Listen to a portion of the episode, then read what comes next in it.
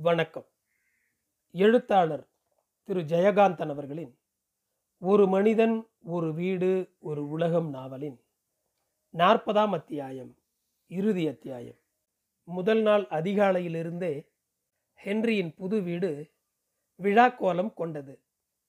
துரைக்கண்ணுவும் தேவராஜனும் எல்லாரையும் விரட்டி விரட்டி வேலை வாங்கி கொண்டிருந்தார்கள். துரைக்கண்ணுவின் குடும்பத்தினர் அனைவரும் வந்து காலையிலேயே குழுமி விட்டார்கள் தேவராஜன் ஊருக்கு போய் கனகவள்ளியை அழைத்து வந்திருந்தான். அப்போது ஹென்றி வீட்டில் இல்லை அக்கம்மாள் கனகவள்ளியை பார்த்ததும் உள்ளே இருந்து ஓடி வந்து அவள் கைகளை பற்றி கொண்டாள். அவளுக்கு ஒன்றும் பேச முடியவில்லை. ஆயினும் அவள் சொன்னாள் சீமந்தம் வரைக்கும் நீ இங்கே இருந்துட்டு போ. தம்பி தனியாகவே இருக்கிறது. எனக்கு ரொம்ப கஷ்டமாக இருக்கு. நீங்கள் ரெண்டு பேரும் ஒன்றா இருக்கணும்னா நான் ஒரு பரதேசி மாதிரி எங்கேயாவது போய் யார் வீட்லையாவது இருந்துக்கிறேன் இங்கே செய்கிற உதவியை யாருக்கு செய்தாலும் எனக்கு இதே மரியாதையோட யாராவது கஞ்சி ஊதாமல் போக மாட்டாங்க. நீ ஒன்றா வாழறதுக்கு எடுத்த பாவம் எனக்கு வேணாம் என்று சொல்லி வாசற்படியிலிருந்து அவள் கையை பற்றி உள்ளே அழைத்து கொண்டு வரும்போது கண்ணீர் உகுத்தாள் அக்கம்மாள். தோற்றத்திலேயே ஒரு கருவி போல் காணப்பட்ட கனகவெள்ளி இந்த வார்த்தைகளை கேட்டு உணர்ச்சி வசப்பட்டு கண் கலங்கி அக்கம்மாளை தழுவிக்கொண்டாள் ஆயினும் அவளால் சமாதானத்துக்காக கூட அக்கம்மாளோடு ஒரு வார்த்தை பேச முடியவில்லை. கனகவல்லி மாடி அறைக்கு போனாள். அவளுக்கு முன்னால் அவளது பெரிய ட்ரங்கு பெட்டியை தூக்கி கொண்டு மண்ணாங்கட்டி படியேறி கொண்டிருந்தான். அவளது நைலான் புடவையும் பிளாஸ்டிக் செருப்பும் சவரி வைத்து முடிந்த பெரிய கொண்டையும் இந்த கிராமத்துக்கு தான் அந்நியமாக இருக்க விரும்புகிறவள் இவள் என்பதை வலியுறுத்தி காட்டியது. தேவராஜன் அவளை வீட்டு வாசலில் கொண்டு வந்து விட்டபின் ஹென்ரியை தேடிக்கொண்டு எதிர் வீட்டுக்கு போனான். துரைக்கண்ணுவும் ஹென்ரியும் கடைத்தெருவுக்கு போயிருப்பதாக அறிந்தபின் அவனுக்காக அங்கேயே காத்திருந்தான்.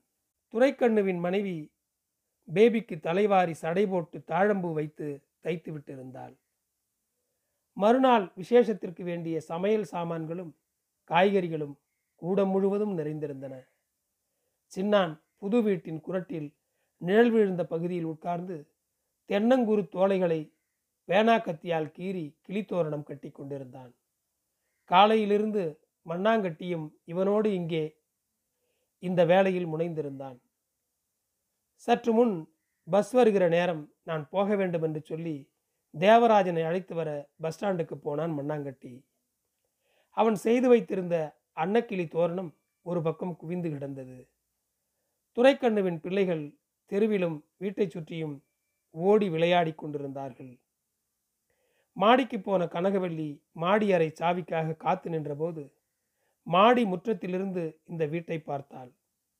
இந்த வீட்டை பற்றியும் ஹென்ரியை பற்றியும் தேவராஜன் அவளிடம் அடிக்கடி பேசியதை அவள் சுவராசியமில்லாமல் கேட்டிருக்கிறாள். சில சமயம் அவளுக்கு எரிச்சல் கூட வந்திருக்கிறது. அவள் மேலே இருந்து பார்த்த பொழுது தாழம்பூ வைத்து சடை பின்னி இருக்கும் பேபியிடம் தேவராஜன் அவளுடைய அலங்காரத்துக்காக பரிகாசம் செய்து கொண்டிருந்தான்.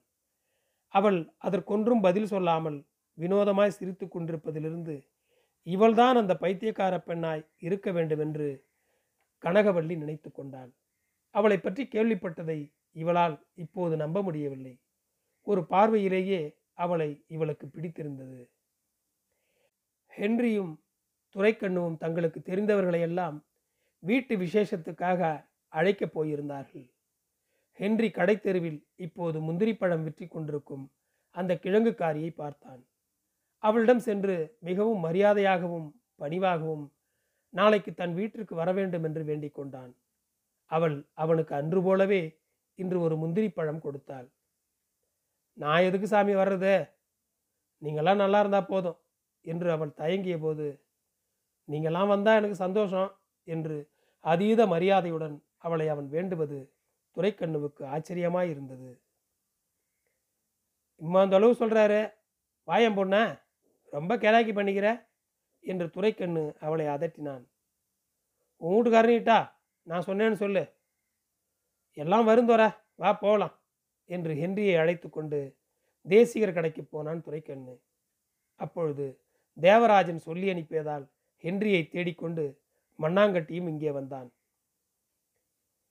அவர் வந்துட்டாருங்க.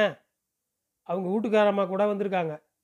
உங்களை போய் பார்த்துட்டு வர சொன்னாங்க என்று ஹென்ரியிடம் மகிழ்ச்சியால் சற்று குரல் உயர்த்தி சொன்னான் மண்ணாங்கட்டி. நீ வேணா போத்தர நான் பார்க்க வேண்டியவங்களாம் பார்த்துட்டு வரேன் என்று ஹென்ரியை மண்ணாங்கட்டியுடன் அனுப்பி வைத்தான் துரைக்கண்ணு. புறப்படும்போது ஹென்றி தேசிகரின் மனைவியையும் தேசிகரையும் பார்த்து கை கூப்பியவாறு நீங்களாம் நாளைக்கு வந்துடணும் என்று அழைத்தான். நாங்கள் இல்லாமலா? என்று தேசிகர் சிரித்தார். ஹென்றி வந்தபோது தேவராஜன் அவனுக்காக தெரு வாசற்படியில் காத்து நின்றிருந்தான். இருவரும் ஒருவரை பார்த்து ஒருவர் சிரித்து கொண்டனர். வாருங்கள் அவளை உங்களுக்கு நான் அறிமுகம் செய்து வைக்க வேண்டும் என்று ஆங்கிலத்தில் கூறி ஹென்ரியை கைப்பிடியாக தன் வீட்டிற்கு அழைத்துச் சென்றான் தேவராஜன். எதிரில் வந்த அக்கம்மாள் அவள் மாடியில் இருக்கிறாள் என்று தெலுங்கில் சொன்னாள். மாடிப்படியில் இவர்கள் வருகிற காலடி சத்தம் கேட்டு கட்டிலில் படுத்திருந்த கனகவள்ளி எழுந்து நின்று கொண்டாள். தேவராஜன் ஹென்ரியை அவளுக்கு அறிமுகம் செய்து வைத்தான். நான் சொன்னனே sir Henry Pillai my friend philosopher and guide என்று அவளிடம் சொல்லி என் மனைவி என்று ஹென்றிக்கு அவளையும் அறிமுகம் செய்து வைத்தான்.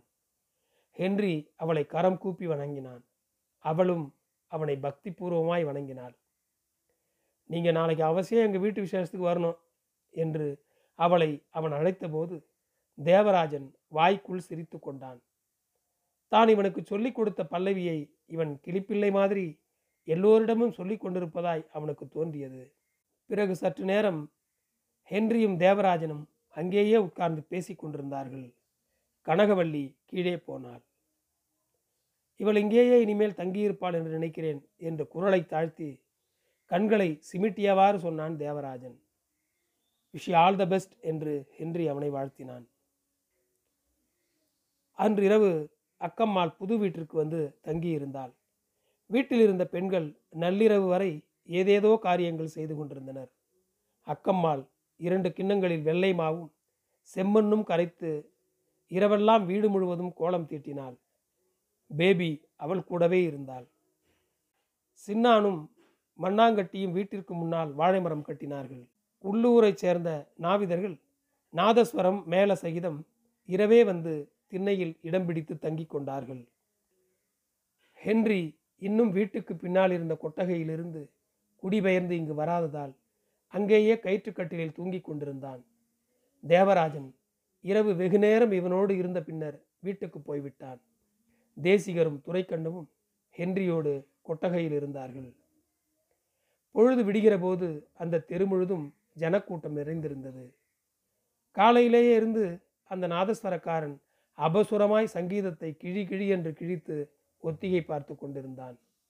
அவன் ஊதி முழக்கிய சத்தத்தை கேட்கிற போது ஏதோ அந்த நாதசுர வாத்தியமே அவன் கையிலிருந்து பிடுங்கிக் கொண்டு ஓடுகிற மாதிரியும் அதை அவன் மடக்கி மடக்கி நிறுத்தி மல்லாடுவது மாதிரியும் இருந்தது. தவில்காரன் நன்றாய் வாசித்தான். ஹென்றி துரைக்கண்ணு வாங்கி வந்த சரிகை வேட்டியை கட்டி சட்டையில்லாத உடம்பில் பட்டு அங்கவசரம் போர்த்திருந்தான்.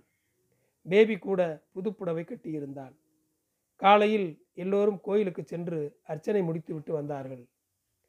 அக்கம்மாள் கிளியாம்பாளை கூப்பிட்டு அனுப்பி உங்கள் அம்மாவுக்கு தாண்டி தூக்கம்.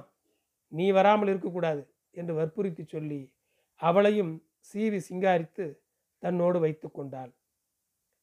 நடுக்கூடத்தில் பப்பாவும் அம்மாவும் இருக்கிற படத்தை மாட்டி துரைக்கண்ணு பெரிய ரோஜாப்பூ மாலையை சூட்டியிருந்தான்.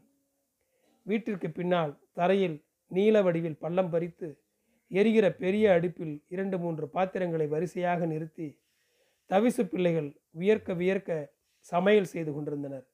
ஹென்றிக்கு இதெல்லாம் வினோதமாகவும் பரம சந்தோஷமாகவும் இருந்தது. கூடத்தில் பெரிய ஜமக்காலமும் பிறப்பம்பாயும் விரித்து ஊர் பெரிய மனிதர்கள் உட்கார்ந்திருந்தார்கள்.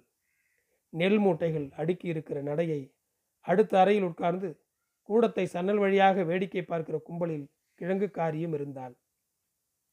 ஹென்றி அவளை பார்த்து கும்பிட்டான்.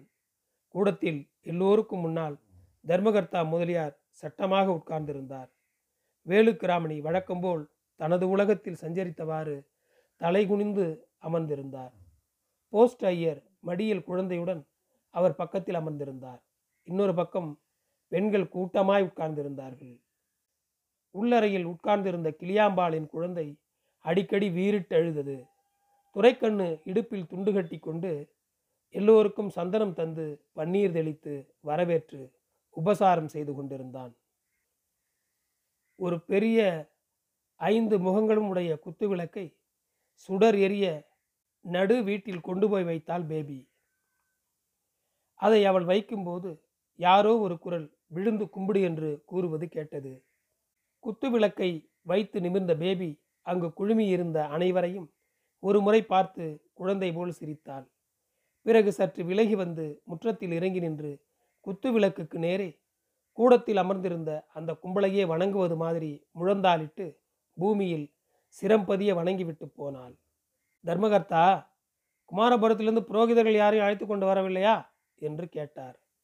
தேவராஜனும் துரைக்கண்ணுவும் தான் அதற்கு ஏதோ சமாதானம் கூறினார்கள். இப்போது அதற்காக குற்றம் சாட்டுவது மாதிரி தர்மகர்த்தா கூறினார். ஐயர் தான் இல்லை. நம்ம பூசாரி எங்கே போனாரு? அவரையாவது கூப்பிட்டு ஏதாவது பண்ண சொல்லுங்க என்றதும் துரைக்கண்ணு அவரை பரிகாசம் செய்வது மாதிரி சிரித்துவிட்டு சொன்னான். இப்போ இங்கே நடக்கிறது என்னன்னு நினச்சின்னு இருக்கீங்க? என்றான். அதுக்குள்ளப்பா புது வீட்டுக்கு தோஷம் இருக்கும் பாருங்க. அதுக்கு ஏதாவது சாந்தி செய்கிறதுக்கு நம்ம பூசாரிக்கு தெரியும் என்று தர்மகர்த்தா சொல்லவும் இதோ எல்லாம் தயாராக இருக்குதுங்க என்று கையில் ஒரு தாம்பாலத்துடன் திரௌபதி அம்மன் கோயில் பூசாரி வந்தார். அந்த தாம்பாளத்தில் மஞ்சள் குங்குமம் பூசிய ஒரு எலுமிச்சம்பழம் துளையிட்டு ஒரு கயிற்றில் கோக்கப்பட்டிருந்தது. அதை ஹென்ரியிடம் தந்து வாசல் நிலைப்படியில் கொண்டு கட்டச் சொன்னார் பூசாரி. ஹென்றி அவ்விதமே கட்டினான். திடீரென அவன் பேபியை நினைத்து கொண்டு திரும்பி பார்த்து அவளை அந்த கும்பலில் தேடினான். காணோம். அடுக்கலைக்குள் போய் பார்த்தான். பின்னால் சமையல் வேலை நடக்கிற இடத்தை போய் பார்த்தான். பிறகு தேவராஜன் வீட்டுக்கு போனான். கிழவரை கூட இங்கே அழைத்து வந்திருந்ததால் வீடு பூட்டி இருந்தது தன் வீட்டை சுற்றி கொண்டு பின்புற வழியாய் அவன் மறுபடியும் உள்ளே வந்தபோது அந்த கொட்டகையின் கயிற்றுக்கட்டிலில் சற்று முன் அவள் கட்டியிருந்த புதுப்புடவை அவிழ்த்தெறியப்பட்டு கிடந்தது. பேபி! என்று கூவியவாறே திறந்து கிடந்த தோட்டத்து கதவின் வழியே அவன் ஓடி பார்த்தபோது தூரத்தில் வயல்வெளியில் தோல் வரை உயர்ந்த சோளக்கதிர்களின் நடுவே வரப்பின் மீது போய்கொண்டிருக்கும் அவள் பின்புற தோற்றம் தெரிந்தது. தாழம்பு தைத்த அவள் தலைப்பின்னல் முதுகில் கிடந்து வெயிலில் பொன்னிறமாய் மின்னியது. வீட்டு திண்ணையில் நாதஸ்வரக்காரன் காலையிலிருந்து ஒத்திகை பார்த்த அபசுரத்தை மிக உற்சாகமான சங்கீதமாய் ஊதி முழக்கிக் கொண்டிருந்தான். தவில்காரன் நன்றாய்த்தான் வாசித்தான். அவள் வயல் நடுவே மிக ஒய்யாரமாக போய்க் கொண்டிருந்தாள் ஹென்றி அன்றைக்கு தந்த அந்த வெள்ளை வஸ்திரத்தை அவள் உடுத்தி கொண்டிருக்கிறாள் போல் தோன்றியது. அவளை கூப்பிட்டு பயனில்லை என்று அவன் நினைத்து கொண்டான். இந்த வீட்டின் வாசற் கதவுகளும் தோட்டத்து கதவுகளும் எப்போதும் அவளுக்காக திறந்தே கிடக்கும் என்று நினைத்து கொண்டான் ஹென்றி. அவளாகவே வருவாள்.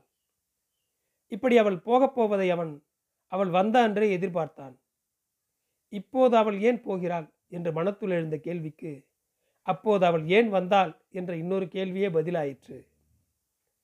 உள்ளே இருந்து துரைக்கண்ணு துர துர என்று இவனை எதற்கோ அவசரமாய் கூப்பிடுகிற குரல் கேட்டது. அவன் திரும்பி பார்த்தான்.